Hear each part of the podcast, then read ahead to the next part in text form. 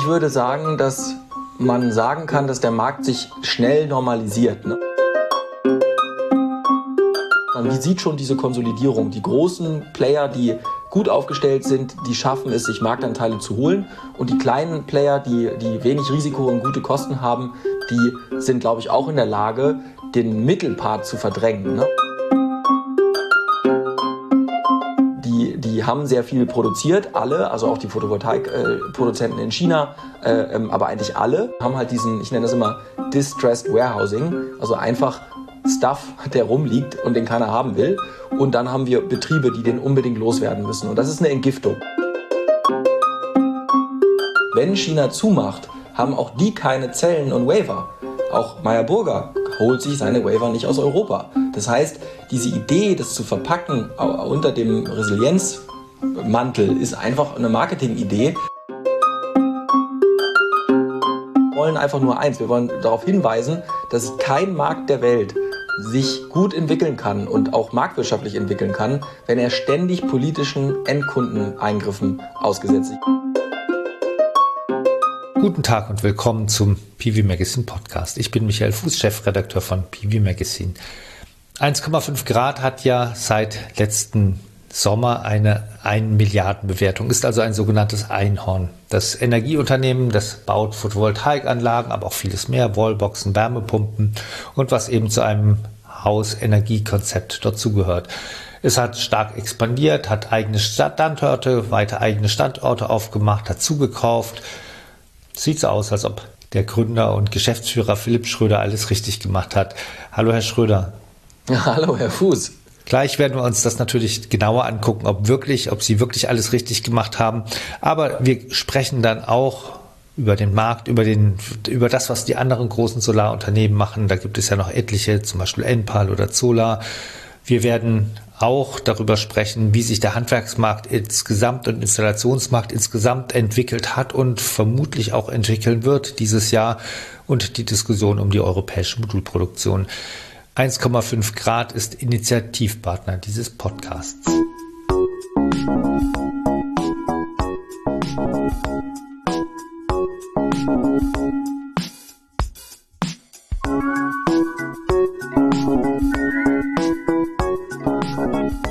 Herr Schröder, fangen wir wirklich an mit dieser Frage.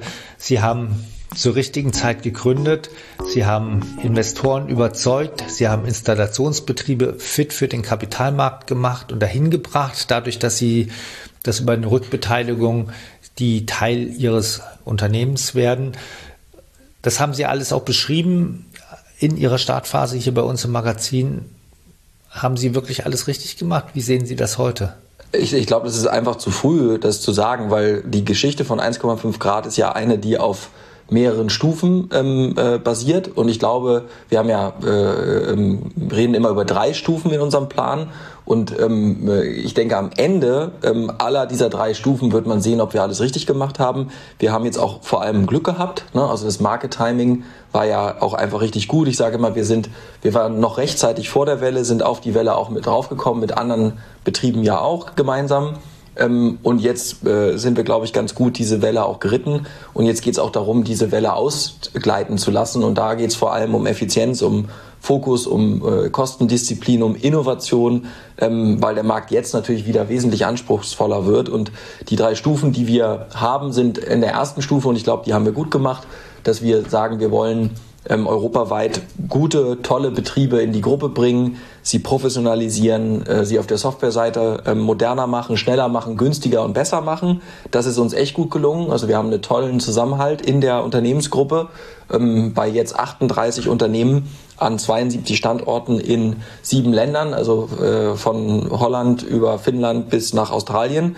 Ähm, und äh, das haben wir, glaube ich, gut gemacht. Und in der, die Stufe zwei ist, dass wir jetzt eben auch wirklich das Thema Energiemanagement ähm, schon ein bisschen länger machen ähm, und es integrieren in den Strommarkt. Und äh, die Stufe 3 ist am Ende natürlich, dass wir zum vollständigen Anbieter werden. Das heißt, dass Kundinnen und Kunden alles von der Wärmepumpe, der Solaranlage, dem Stromspeicher, der Ladeinfrastruktur, aber auch alle zukünftigen Energy Services über uns, unsere eigene App, unseren eigenen Marktplatz buchen. Und ich würde sagen, so anderthalb Stufen haben wir ganz gut genommen, aber das heißt ja nicht, dass man auf der letzten ausrutscht. Ne?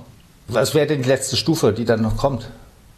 Die letzte Stufe ist, äh, ist die volle Integration. Ne? Also, ähm, äh, also als Beispiel, was wir uns als Endstufe ja vorstellen, ist, dass der Kunde bei uns die Hardware kauft, also alles von der Wärmepumpe ähm, äh, über die Ladeinfrastruktur, Photovoltaikanlage und Stromspeicher, aber dass wir eben Heartbeat auch entkoppeln. Das heißt, selbst wenn der Kunde nicht bei uns ähm, kompatible Hardware gekauft hat, also nehmen wir jetzt mal ein Beispiel, ein regulärer Handwerksbetrieb verbaut eine Anlage von Enphase oder verbaut eine Anlage von SolarEdge, ähm, äh, dann ähm, können wir mit Heartbeat ja grundsätzlich diese Kunden auch bedienen. Das heißt, unser Energiemanagementsystem, unsere Plattform, unsere App und den Zugang zum Strommarkt können wir darüber bieten. Das heißt, in der letzten Stufe wollen wir halt nicht nur ein Hardwarebetrieb sein, sondern eben auch sagen, hey, für die kompatiblen Produkte entkoppeln wir Heartbeat von unserer eigenen Hardware, um möglichst viele Kundinnen und Kunden zu erreichen. Das ist der erste, der, der, erste Teil dieser letzten Stufe. Und der zweite ist, dass wir ja einen eigenen dynamischen Stromtarif haben. Dynamic Pulse heißt der. Das ist ja auch gar nicht so einfach mit den dynamischen Stromtarifen. Ne? Also Smart Meter fehlen. Es gibt viele Prognosethemen, die richtig laufen müssen. Und diesen Tarif bieten wir momentan auch nur für unsere Hardwarekunden an. Und den wollen wir auch rauskoppeln. Das heißt, da wollen wir auch sagen, man kann entweder über den Stromtarif, den flexiblen Stromtarif zu uns kommen oder über Heartbeat mit Hardware von Wettbewerbern im Hardwarebereich oder eben über das Bundle mit allem drum und dran. Und äh, das ist äh, die Endausbaustufe, weil diese Märkte, also wenn wir mal Daikin nehmen, Daikin ist ein Plattformpartner von uns, ähm, Daikin hat halt in Europa Millionen Systeme und wenn wir diese Kundensysteme integrieren können, ist natürlich der sogenannte adressierbare Markt deutlich größer, als wenn wir immer nur auf unsere eigenen Hardwareverkäufe gucken, die Daikin, auch wachsen und wachsen sollen. Ja. Zur Erklärung, Daikin macht Wärmepumpen, richtig? Daikin ist der größte Wärmepumpen- und vor allem Klimaanlagenhersteller der Welt oder einer der größten. Und ähm, die sind super für uns, weil in Australien brauchen wir zum Beispiel viele Klimaanlagen. Aber ja, die machen auch Wärmepumpen, ja. Genau, Sie haben ja im Dezember nochmal zugeschlagen, so als Ausgleiten der Welle vielleicht. Ähm, was haben Sie da gemacht? Ja, wir haben im Dezember, äh, im, im, im Vorjahr tatsächlich ähm, ich glaube, knapp elf Betriebe innerhalb von acht Wochen übernommen. Jetzt ist es schon deutlich weniger geworden. Das heißt, Ende 23 haben wir Fastplug übernommen. Das ist ein Betrieb in Kaihude. Das ist nördlich von Hamburg. Ungefähr 100 Mitarbeitende. Ein wunderbarer, toller Betrieb, der ähm, auch viel Elektrotechnik und äh, äh, ähm, auch die DC-Seite intern hat, also genau das, was uns gefällt, ähm, äh, mit Bene und Rando, ähm, zwei Geschäftsführer, die wir unglaublich cool finden, die unglaublich dynamisch auch gewachsen sind in den letzten Jahren. Das ist also, da ging es darum, jetzt unsere Abdeckung auch in Schleswig-Holstein, in Norddeutschland zu verbessern. Das ist der eine Betrieb, äh, mit dem planen wir nächstes Jahr schon so Richtung 40, 50 Millionen Euro von dem Standort aus, also in diesem Jahr 24. Und äh, dann haben wir auch übernommen noch ähm, in Holland ähm, Sondursamen. Das ist einer der ähm, führenden Betriebe in Holland. Holland ist ganz interessant, die haben bis jetzt keine Speicher und jetzt läuft da das äh, Net-Metering aus, also die Einspeisevergütung so ungefähr. Ne? Die, äh, die läuft da aus. Das heißt, dieser Markt verändert sich stark in unsere Richtung. Eigenverbrauch, Batterie, Integration mit Wärmepumpe und äh, Air Conditioning. Und Sondursamen ist auch ein großer Betrieb mit äh, auch knapp 40 Millionen Euro Umsatz sechs Standorten, ähm, die sind dazugekommen.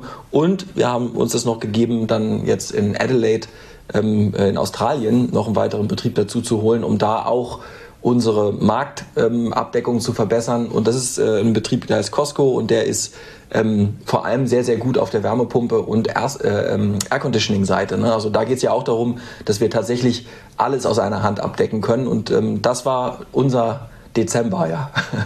War so viel los, ja. immer, immer noch viel los. Ähm, was ist denn Ihr Blick auf den Installationsmarkt? Ich, ich fange das mal so an. Nach unserer, wir machen auch gerade wieder eine Umfrage unter Installation, Installateuren und da sieht es ja so aus, dass der Markt ziemlich zweigeteilt ist. Die, ungefähr gleich viele geben an, sie seien zufrieden und die andere Hälfte gibt an, sie ist nicht mehr zufrieden. Sieht nicht mehr so gut aus. Was ist Ihr Eindruck? Mm, ich würde sagen, dass man sagen kann, dass der Markt sich schnell normalisiert. Ne? Ähm, und dieses schnell Normalisieren wird ja nochmal ähm, gestresst. Also wovon normalisiert es sich? Wir haben super hohe Strompreise gehabt, die sind wieder zurück vor Krisenniveau, also vor der Ukraine-Krise.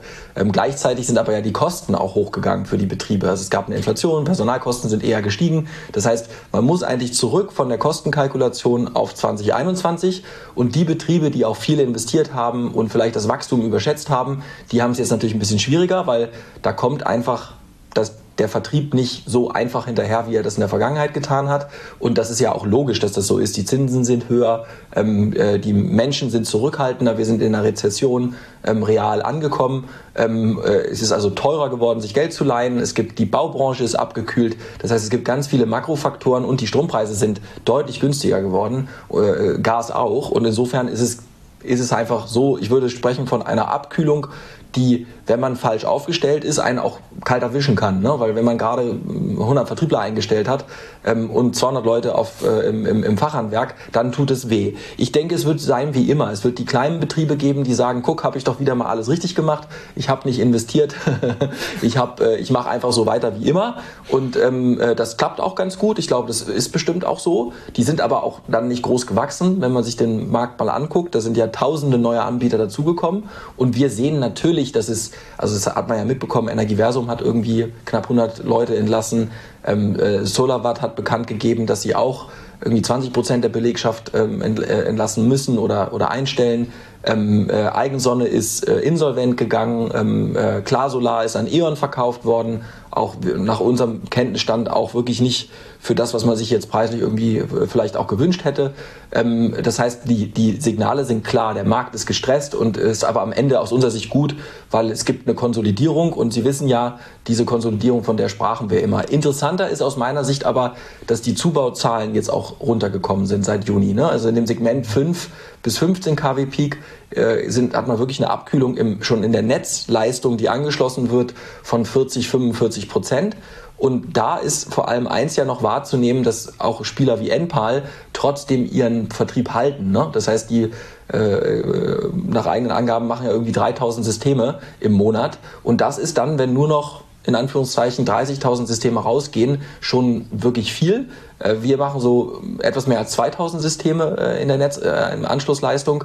Und das heißt, man sieht schon diese Konsolidierung. Die großen Player, die gut aufgestellt sind, die schaffen es, sich Marktanteile zu holen. Und die kleinen Player, die, die wenig Risiko und gute Kosten haben, die sind, glaube ich, auch in der Lage, den Mittelpart zu verdrängen. Ne? Und ähm, ich glaube, dieser mittlere Part, der auch gewachsen ist, der auch Leute eingestellt hat, der Logistik aufgebaut hat, ich glaube, dem geht es gerade, wenn Sie ehrlich sind, nicht so gut. Aber unsere Branche ist ja nicht nicht besonders ehrlich. Ne? So, ähm, aber ich würde schon sagen, wir sehen das ja auch an den Zusendungen. Wir haben am Anfang äh, in 2021, 2022 kaum Bewerbungen bekommen, in die Gruppe zu kommen, weil es einfach gut lief und wir auch noch neu waren. Jetzt haben wir im letzten Jahr über 1000 Betriebe gehabt, europaweit, die sich bei uns gemeldet haben. Ne? Also von Wärmepumpenbetrieben, Elektrofachbetrieben über, aber auch klassische Solateure. Das heißt, wir merken schon, auch auf der Seite derjenigen, die Teil unserer Gruppe werden wollen, dass dort sich jetzt Warteschlangen bilden. Und das hat natürlich nicht nur äh, äh, den Grund, dass wir so toll sind, sondern vor allem auch, dass die Marktlage sich geändert hat. Jetzt ist, es gab diese Abkühlung in der zweiten Hälfte des letzten Jahres. Ähm, insgesamt ist der Markt natürlich trotzdem gewachsen. Ähm, er muss ja eigentlich noch weiter wachsen, wenn die politischen Ziele erreicht werden sollen. Das heißt, wird sich die Situation entspannen oder glauben Sie nicht, dass die Ziele erreicht werden? Ich glaube, es ist immer eine Frage der Voraussetzungen. Ne? Ich denke, wenn wir jetzt, wenn es nochmal Zinserhöhungen gäbe, wird das schwieriger. Ähm, ich glaube auch, wenn die Politik, äh, ähm, es geht ja jetzt um das Solarpaket, nochmal im Februar ähm, äh, sich entscheidet, auch nochmal in den Endkundenmarkt einzugreifen, wie sie das gemacht haben mit dem Heizungsgesetz und auch äh, oder mit der KfW-Förderung. Da gibt es ja jetzt diesen Resilienzbonusvorschlag, ähm, um eben Herstellern aus Europa zu helfen, explizit. Das sind so Dinge, wo wir eher, die wir eher kritisch sehen, weil wir sagen, der Markt braucht weniger Markteingriffe. Die Kundinnen und Kunden sind total verunsichert ähm, und so ein Resilienzbonus oder so ein KfW-Förderprogramm oder so eine Heizungsgesetzinitiative schlecht kommuniziert, die stören natürlich auch ne? und, und verunsichern, weil die Leute gar nicht verstehen, was da überhaupt mit gemeint ist. Ähm, äh, und insofern glaube ich, wenn wir keine, wenn es wirklich grundsätzlich mal weniger wird mit diesen Hauruck-Aktionen, ähm, an groß angekündigten Förderungen, die dann nicht funktionieren. Wir wünschen, wir wünschen uns bei 1,5 Grad eigentlich auch, dass das ganz aufhört, ähm, äh, und gleichzeitig die Zinsen sich stabilisieren bzw. sogar runtergehen, dann bin ich bei Ihnen, dann ist der, ist der Ausblick positiver. Ähm, äh, natürlich äh, werden wir alle noch die Entgiftung erleben müssen und die Entgiftung sind ja vor allem die Perk-Module, ähm, die überall noch rumliegen. Ne? Und natürlich gibt es den einen oder anderen. Also Sie meinen damit sagen Module, die gerade sehr billig zu haben sind? Richtig, also die Entgiftung ist ja, also was wir haben, wir haben ja zwei Effekte. Wir haben einmal äh, überschätzt, haben die viele Produzenten im Zeiten des Geld, äh, günstigen Gelds haben zu viel produziert, haben überschätzt, wie der Markt sich entwickelt. Das sieht man an den äh, Börsenkursen von Enphase, von SolarEdge, dass die einfach, einfach auch revidieren müssten, ihre Planung. Das heißt, die, die haben sehr viel produziert, alle, also auch die Photovoltaikproduzenten in China, äh, ähm, aber eigentlich alle. Und das führt jetzt zu zwei Punkten. Einmal gehen die Herstellerpreise runter, die hören aber irgendwann auf runter zu gehen, aber wir haben halt diesen, ich nenne das immer Distressed Warehousing, also einfach Stuff, der rumliegt und den keiner haben will. Und dann haben wir Betriebe, die den unbedingt loswerden müssen. Und das ist eine Entgiftung. Ne? Und da ist die Frage, wie lange das dauert. Ich glaube, diese Entgiftung wird noch anhalten. Das heißt, es wird unter Stress Not- und Panikverkäufe geben. Das heißt, ich glaube schon, dass Q1 und Q2 noch anspruchsvoll werden. Ne? Und dann ist einfach die Frage, also gehen die Zinsen runter, dann ähm, kann man das vielleicht auch nivellieren. Ne? Ähm, aber die Entgiftung, durch die werden wir alle noch durch müssen. Ähm, und da wird sicherlich auch der Preiskampf sich nochmal verschärfen, weil diese Betriebe ja nichts anderes, die kommen ja gar nicht an Liquidität, wenn sie die Ware nicht tauschen gegen Geld. Ne? Und ähm, äh, gerade bei Perk-Modulen kann man die halt nur gegen Geld tauschen, wenn man den Preis wirklich signifikant nochmal runternimmt. Ja, Sie haben jetzt ganz viele Sachen angesprochen. Eins war ja, was alles damit zusammenhängt. Ähm, das war, ich meine, vorhin haben Sie ja gesagt, zum Beispiel Solarwatt hat, hat, hat Mitarbeiter entlassen. Das hat ja vor allem mit der Modulproduktion zu tun, was jetzt wiederum an den günstigen und billigen Perk-Modulen auf dem Markt liegt. Ähm, Sie haben Meyer Burger angesprochen. Wie ist denn Ihr Blick auf und, und haben auch angesprochen, dass Sie sich gegen die, die, die, die, die diskutierten Resilienzboni wenden. Da gab es ja jetzt auch im Januar eine Pressemitteilung von Ihnen und Enpal und Solar, glaube ich, zusammen und EKD. Ähm, wie ist denn Ihr Blick auf die Resilienz? Also Sie haben ja umgekehrt auch letztes Jahr verkündet, dass Sie sich verpflichten wollen, wenn ich mich recht erinnere, europäische Module einzusetzen. Mhm. Ich glaube, das ist genau, das ist eine, ich glaube, die öffentlich geführte Debatte da auch in der Branche ist halt auch super emotional und teilweise auch echt unsachlich, weil so dargestellt wird, so, hey, die deutsche Solarwirtschaft braucht jetzt diesen Endkundeneingriff und wenn wir den nicht bekommen, dann, dann ist, die, ist die Solarwirtschaft quasi tot.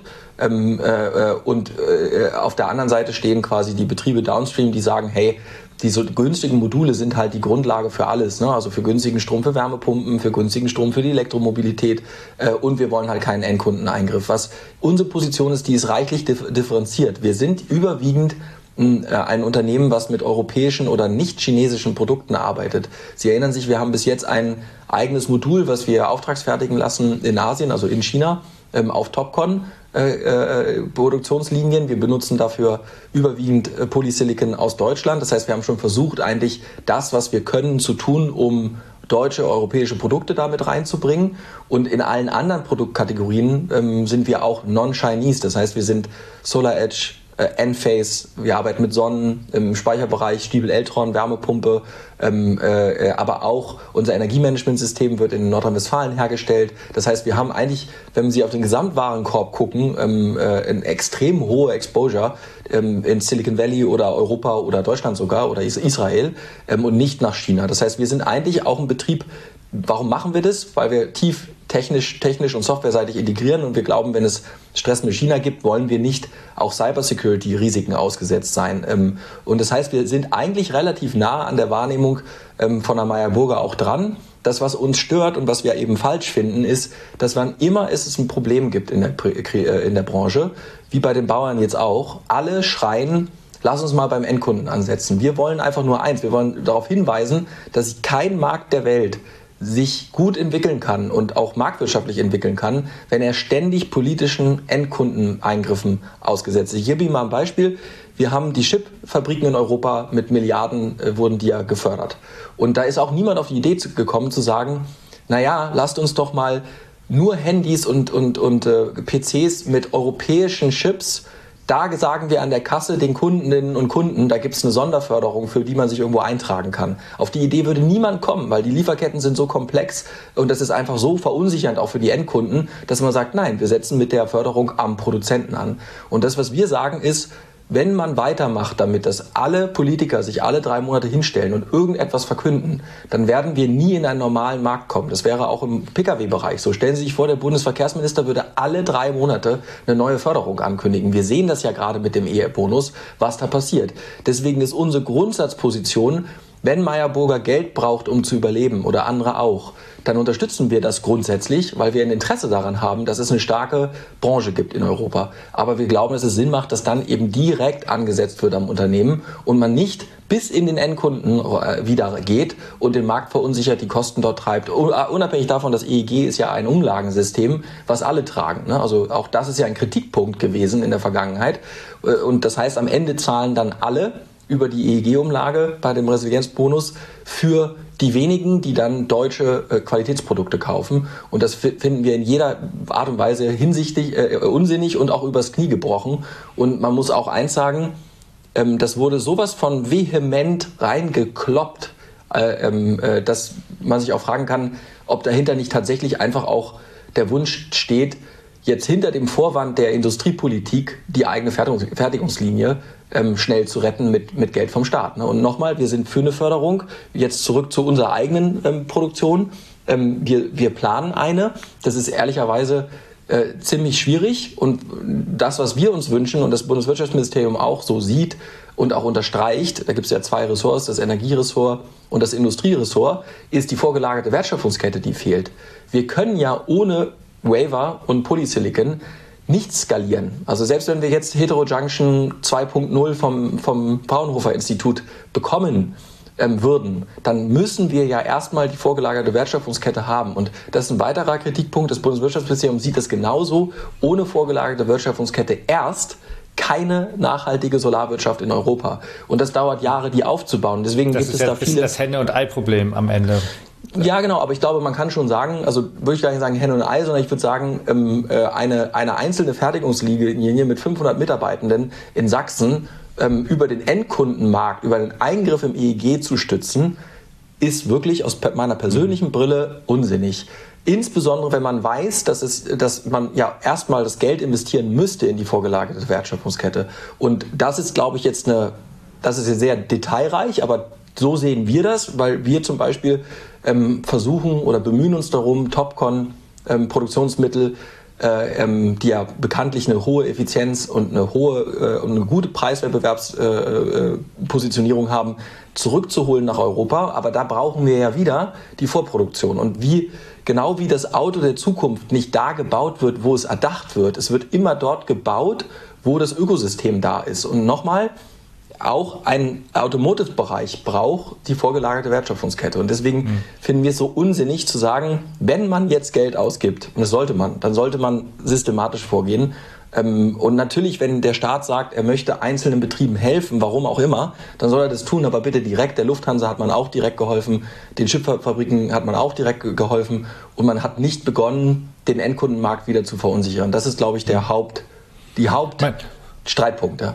Man hat ja ein bisschen den Eindruck, wir machen uns das ziemlich kompliziert hier in Europa, das Leben, weil das, dass jetzt diese, diese Diskussion aufkam mit den Resilienzboni, das hat ja auch mit, damit zu, hängt ja auch damit zusammen, was in Europa überhaupt möglich ist an, an Förderung. Jetzt, die, die Hersteller, die sagen ja, sie wollen, eine, sie wollen nicht nur eine Investitionsförderung, sondern sie wollen eine Betriebskostenförderung. Und das ist mit den EU-Richtlinien nicht umsetzbar. Und deswegen kommen die dann plötzlich auf die auf die Resilienzboni. Ähm, ist das einfach zu kompliziert? Also äh, ist klar, also 100 Prozent. Ich, ich verstehe ja auch den Stress der der und auch den auch den die Bedenken der der Hersteller, die es noch gibt. Fairerweise muss man sagen, die meisten Hersteller sind ja auch längst in der chinesischen Wertschöpfungskette ne, und machen dann vielleicht beim Glas-Glas-Modul den letzten Schritt in Europa. Ähm, davon mal unabhängig verstehe ich das schon, dass das, das geeignete Instrument fehlt dort, aber man kann nicht, nochmal, man kann nicht wirklich ungeeignete Dinge tun, ähm, nur also die auch am Ende mehr Risiken birgen ähm, als, als Benefit, ähm, dann muss man eben genau darauf eingehen. Und man sieht es ja an den Chipfabriken. Ich meine, da wurden Milliarden investiert. Ich denke, der politische Wille, wenn er da ist, dann ginge das auch. Ich glaube, dass die Politik, wenn wir mit den Politikern sprechen, sich auch unsicher ist, ob das wirklich der Bereich ist, ähm, den wir brauchen. Ne? Also ne, ne, ein Modul das liegt auf dem Dach und das ist nicht Cybersecurity anfällig. Das ist nicht Teil der digitalen Infrastruktur. Das ist anders beim, äh, beim Wechselrichter, beim Energiespeicher, beim Smart Meter. Da entstehen ja auch Bereiche, wo Europa gut positioniert ist, wo es viele Hersteller auch gibt in der, in, in, bei der Wärmepumpe, ähm, äh, bei der Ladeinfrastruktur, eine Firma wie Manikis, mit der wir auch zusammenarbeiten. Und deswegen sagen wir auch, wenn wir das betrachten, die solarwirtschaftlich als Ganzes, dann ist das längst mehr als nur die Commodity des Panels. Ne? Und ich denke, diese, diese Un die, die Politik will helfen, aber wenn sie sich genauer anguckt, stellen sie sich auch wieder die Frage, ob es der richtige Punkt ist. Das heißt, ich glaube, es gibt auch tatsächlich die, die gute Frage, ob außerhalb von Deutschland und Frankreich überhaupt die Europäische Union sagt, ja, wir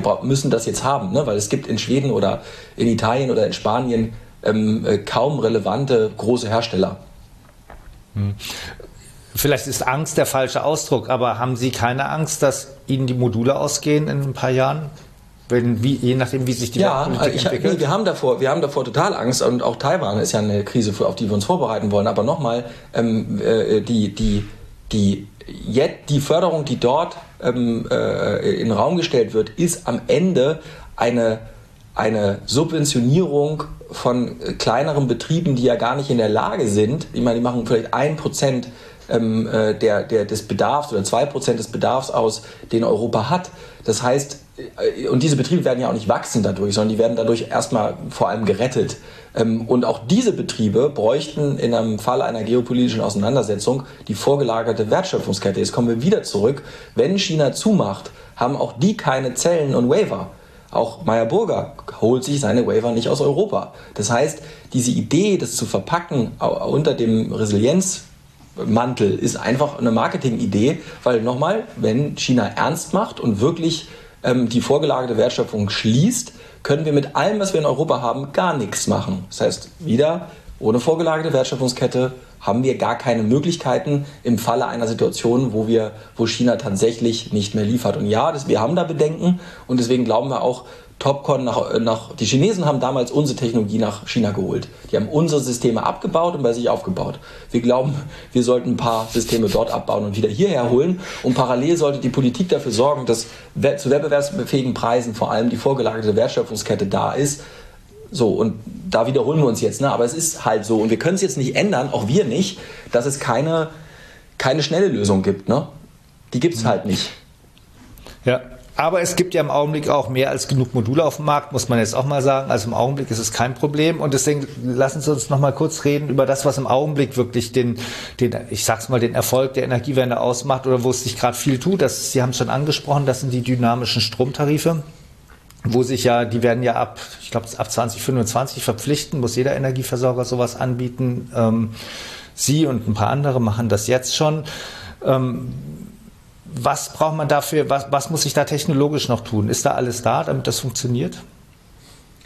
Ähm, da, also grundsätzlich ist da alles da. Man muss aber sagen, es gibt äh, verschiedene ähm, Startpunkte, von denen man beginnen kann, mit solchen Tarifen zu arbeiten. Da gibt es eine TIBA, eine Rabot Charge in Deutschland, ähm, Octopus aus UK, die da sehr aktiv sind.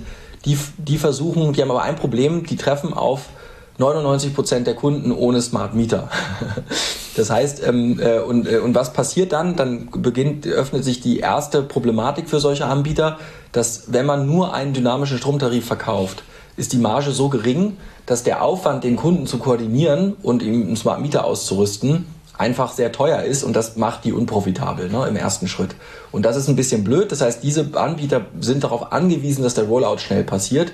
Für uns ist das nicht so schlimm, weil wir das als Standard einfach immer mitverbauen, ähm, wenn, äh, wenn ein äh, wenn ein Kunde von uns angefahren wird. Das heißt, für uns ist das ein, ist das ein Standard ohnehin und auch kein Aufwand, weil wir haben die, die Personalleistung ohnehin vor Ort. Ne? Das ist für uns ein großer Vorteil, weil wir fahren quasi bei keinem Kunden äh, weg, ohne die, das Smart Meter auch installiert zu haben. Wenn das man liegt das natürlich daran, dass Ihre Kunden sozusagen Photovoltaikanlagen installieren oder irgendwas installieren und sozusagen so eine Wärmepumpe, Photovoltaik, genau. Und da macht ja. das Sinn. Enpal macht das ja auch so. Die haben ja auch schon sehr viel installiert und das heißt, dass wir dann aber den Vorteil haben, dass wir einen Kunden vorfinden, den wir schon kennen, der schon, uns schon vertraut und wo wir auch einen Smart Meter haben. Und jetzt mit dem Smart Meter kann ich auch echt dann wirklich arbeiten. Und wir haben noch einen Vorteil.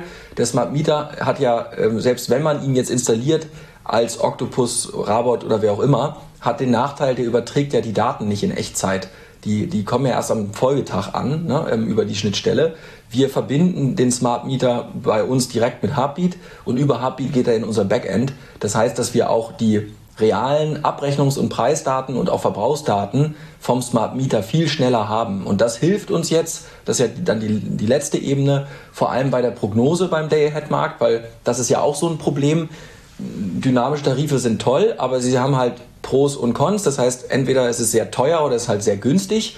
Und wir versuchen ja automatisiert die günstigen Preisphasen Phasen zu nutzen mit den Systemen der Kunden. Und dafür brauchen sie aber den direkte, die direkten Datenschnittstellen und natürlich auch die Schnittstellen zu den ähm, Systemen, die verbaut worden sind. Und sie müssen prognostizieren. Und was heißt prognostizieren?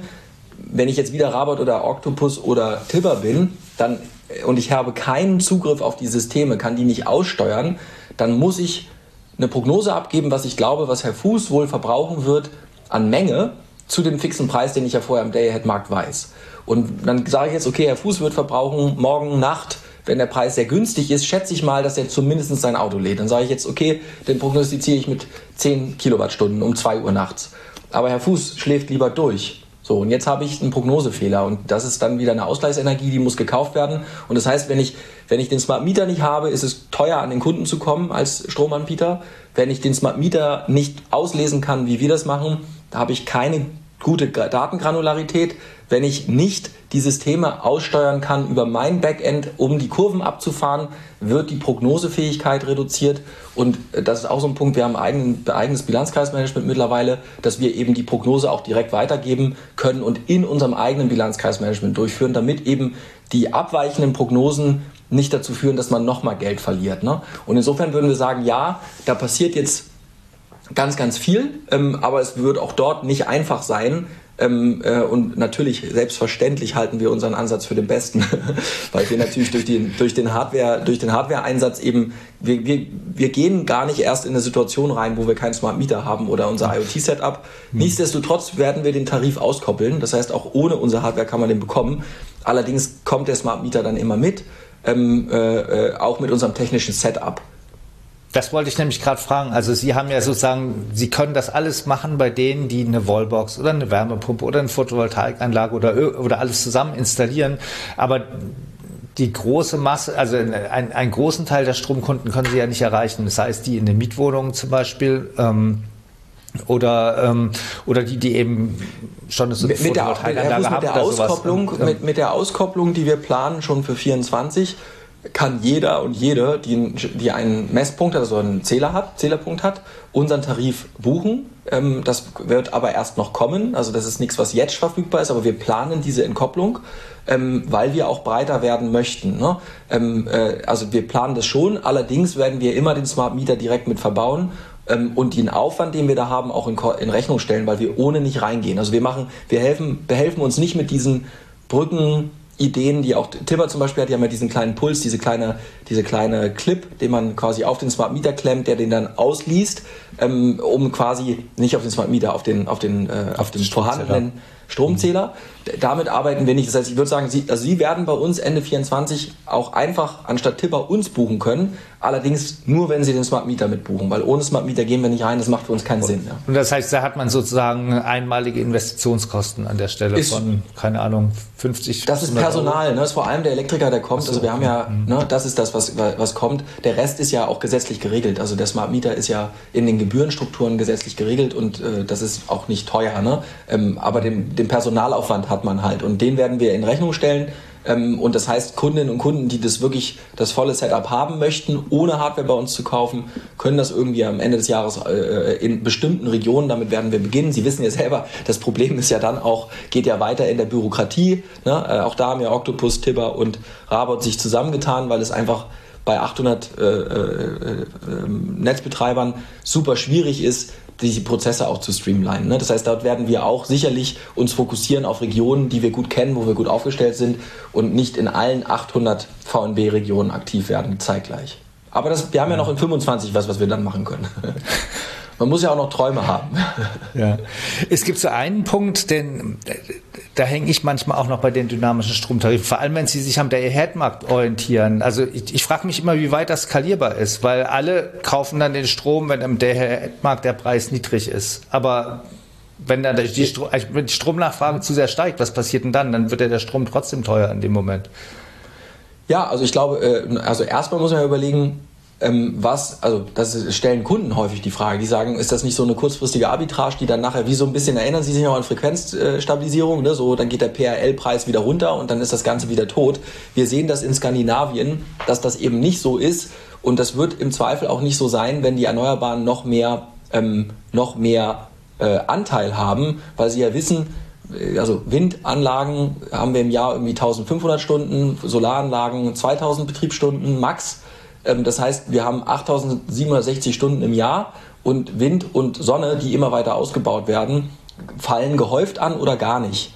Und deswegen wird zumindest auf der Produktionsseite, wenn wir immer mehr Sonne und Wind haben wollen und, äh, und, und auch werden, weil das so unschlagbar günstig ist, wird es diese Stauchung geben und die wird ja immer stärker. Und das heißt, wir haben ja momentan noch, sind wir ja sehr, sehr weit davon entfernt, überhaupt sinnvoll damit umgehen zu können, weil tatsächlich ist es ja so, dass die Negativstrompreise nur deshalb entstehen, weil die Windbetreiber ihre Parks nicht rechtzeitig abstellen können. Es gibt ja zwei Punkte. Das eine ist, einmal ist der Negativpreis am Day-Ahead-Markt ähm, nur eine Notsituation, weil wer will schon Strom verkaufen und dafür Geld bezahlen? Ähm, und das zweite ist, die meisten fahren ja die Leistungen runter. Das heißt, das wirkliche Problem ist doch, dass die Windanlagen abgestellt werden müssen, wenn viel Wind weht, weil keiner den Strom abnehmen kann oder will.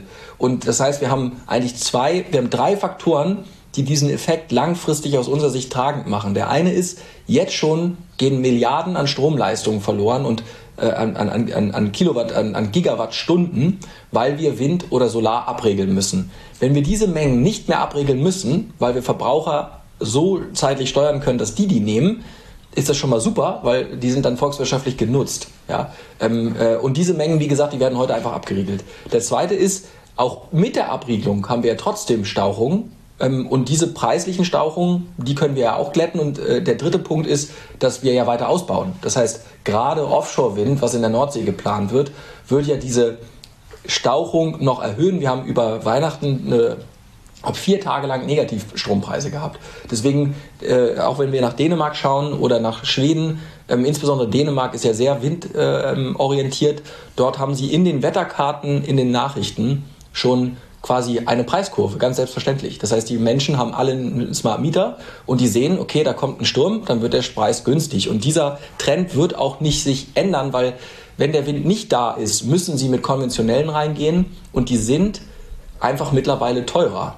So, ähm, äh, deswegen glauben wir, dass das ein nachhaltiger Trend ist und auch sinnvoll, weil wenn wir das nicht machen, wenn diese Tarife sich nicht durchsetzen in, äh, und skalieren, dann wird ja alles teurer. Wir brauchen mehr Netzausbau, wir brauchen mehr, äh, wir brauchen mehr äh, Batterien netzseitig. Eine, eine, eine kontrollierte Last, die ich zeitlich verschiebe, ist der günstigste Speicher. Jeder, Wasser, jeder Pufferspeicher von der Wärmepumpe ist dann ein Speicher.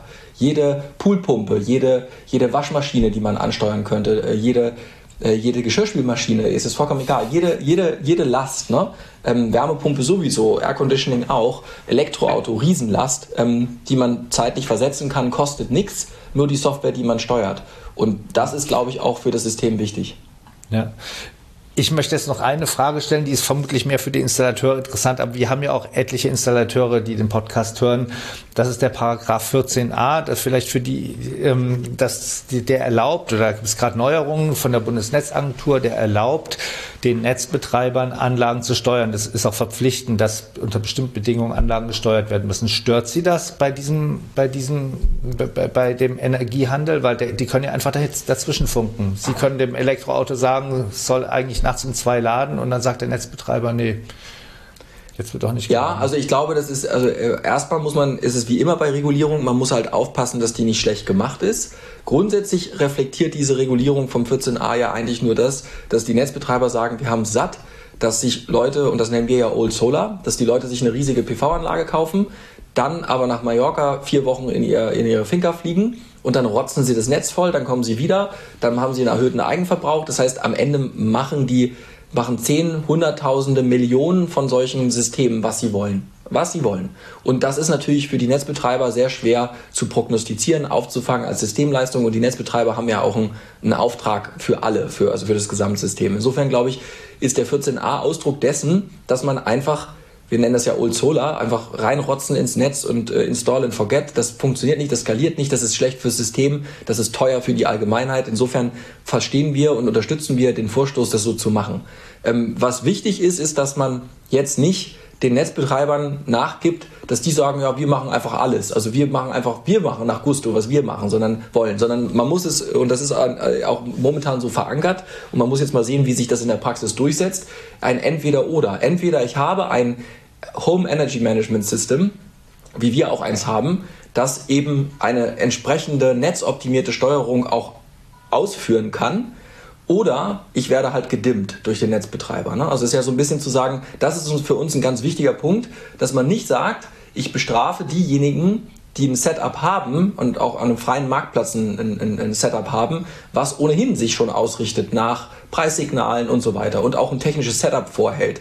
Und äh, äh das ist uns natürlich ganz wichtig, weil man ansonsten die gesamte Innovationskraft von der Tibber, von der Rabot, von uns, von einer Enpal, ähm, äh, also die, die Firmen, die da tummelt, die schließt man dann aus und auch die Verbraucher schließt man aus, weil die dann sagen, okay, dann kann ich wieder nichts machen, sondern der, der Netzbetreiber dimmt mich halt. Das heißt, es muss immer beide Möglichkeiten geben, aber die sind momentan vorgesehen. Das heißt, es ist vorgesehen, dass diese Ansteuerung passieren kann, entweder über das Smart Meter Gateway oder eben über ein Home Energy, äh, äh Energy Management System. Ja. Und ähm, insofern glauben wir, halten wir das noch für die richtige Denkart. Und jetzt wie immer muss man halt aufpassen, dass eben äh, vor allem auch die Bundesnetzagentur da gut beraten ist ähm, äh, und auch die Politik und das entsprechend aussteuert. Dann ist es aber super, weil am Ende man eben nicht mehr, ähm, und das ist jetzt kommen wir zurück zu der europäischen Strategie, ähm, man eben dann auch sagen kann, warum man einen Speicher aus Deutschland verbaut oder einen Speicher aus nicht aus China, weil das natürlich Cybersecurity-Themen auch sind. Ne? Also ähm, mhm. weil man sagt, okay, das wird halt Teil der kritischen Infrastruktur und so sehen wir das auch. Also wir sind da